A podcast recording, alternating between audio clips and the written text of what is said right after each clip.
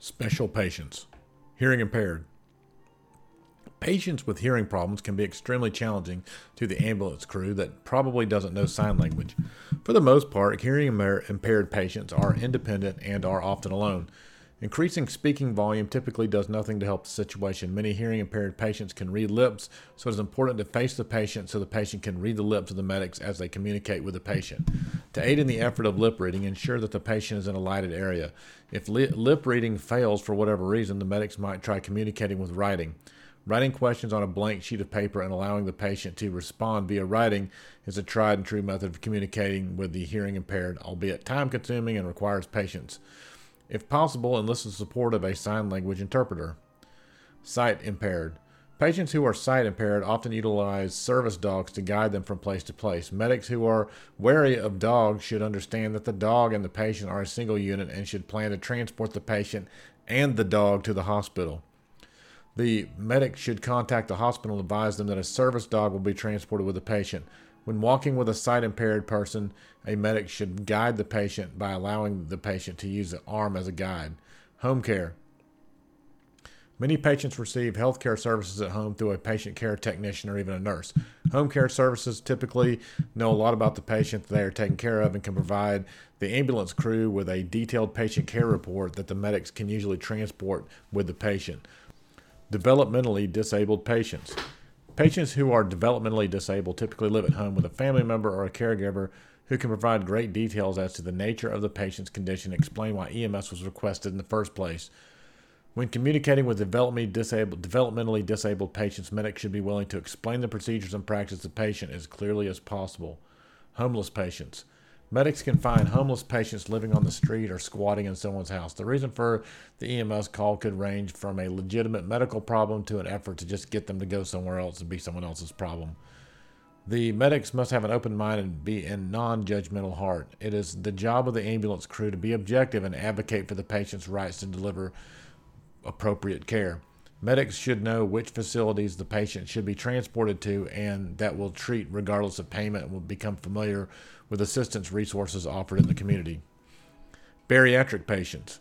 Obesity is a tremendous problem in the United States and much of the developed world. The problem is viewed as a medical and socioeconomic problem.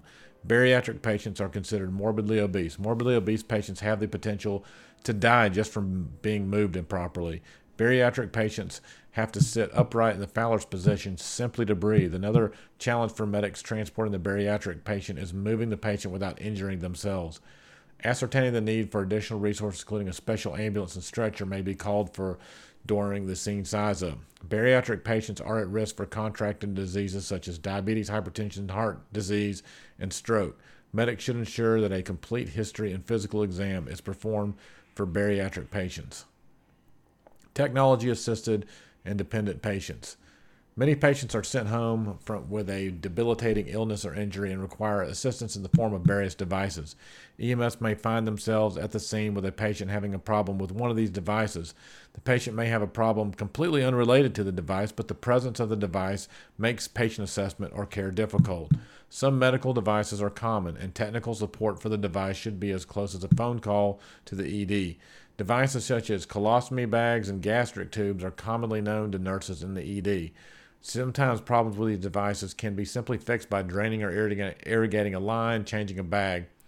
Patients are often knowledgeable about how to uh, maintain such devices. Sometimes gastric tubes are pulled out of the patient by accident, and the patient must be transported to the ED so the tube can be replaced. Urinary catheter bags are the most common. Primarily, urinary catheters can be occluded, pulled out, or become infected. Regardless of the problem, the medic should always ensure the urinary catheter bags are drained prior to loading the patient on the stretcher. Once on the stretcher, medics must pay attention to the position of the catheter bag to ensure that it does not become entangled in the workings of the stretcher during loading and unloading. The most common device medics deal with are dialysis shunts. Dialysis shunts are modified catheters that are implantable into blood vessels under the skin. These shunts are typically trouble free for the ambulance crew, however, problems do arise. Dialysis shunts can become infected, leading to sec- sepsis. After dialysis, dialysis shunts require an extensive period of time where direct pressure is needed to stop the bleeding. The dialysis clinic typically employs clamps and other devices to apply pressure. It is the medic's job to ensure that ble- that the bleeding has stopped prior to departing the eh, dialysis clinic. Similar to dialysis shunts are long-term vascular access devices like the portacath and double lumen catheters such as a PICC and central lines. Unless the, the patient is in cardiac arrest, medics are not to touch these devices. These devices can be pulled out, become infected, or obstructed. The portacath is a central line where the port is implanted under the skin and must be accessed by a special needle. Newborns are often sent home with apnea monitors. These devices sense that the patient has stopped breathing and sound an alarm. Very often, these alarms will sound in the middle of the night. It is tempting for the medics to not heed the warning given by the machine when they arrive at the patient's home and see the baby looks fine. Fair warning, those machines were given to the patient for a reason. Medics should err on the side of transport. Similarly, many patients use pulse oximeters to monitor the oxygen saturation levels. Medics should assess patients with their own pulse, oxy- uh, pulse oxygen saturation machines when investigating a report of low oxygen saturation readings. Advances in technology have allowed mechanical ventilation to increasingly be used at home for long term management of chronic respiratory failure secondary to many causes in children. Home care ventilators provide long term mechanical ventilation with machines approved for infants as small as 2.5 kilograms.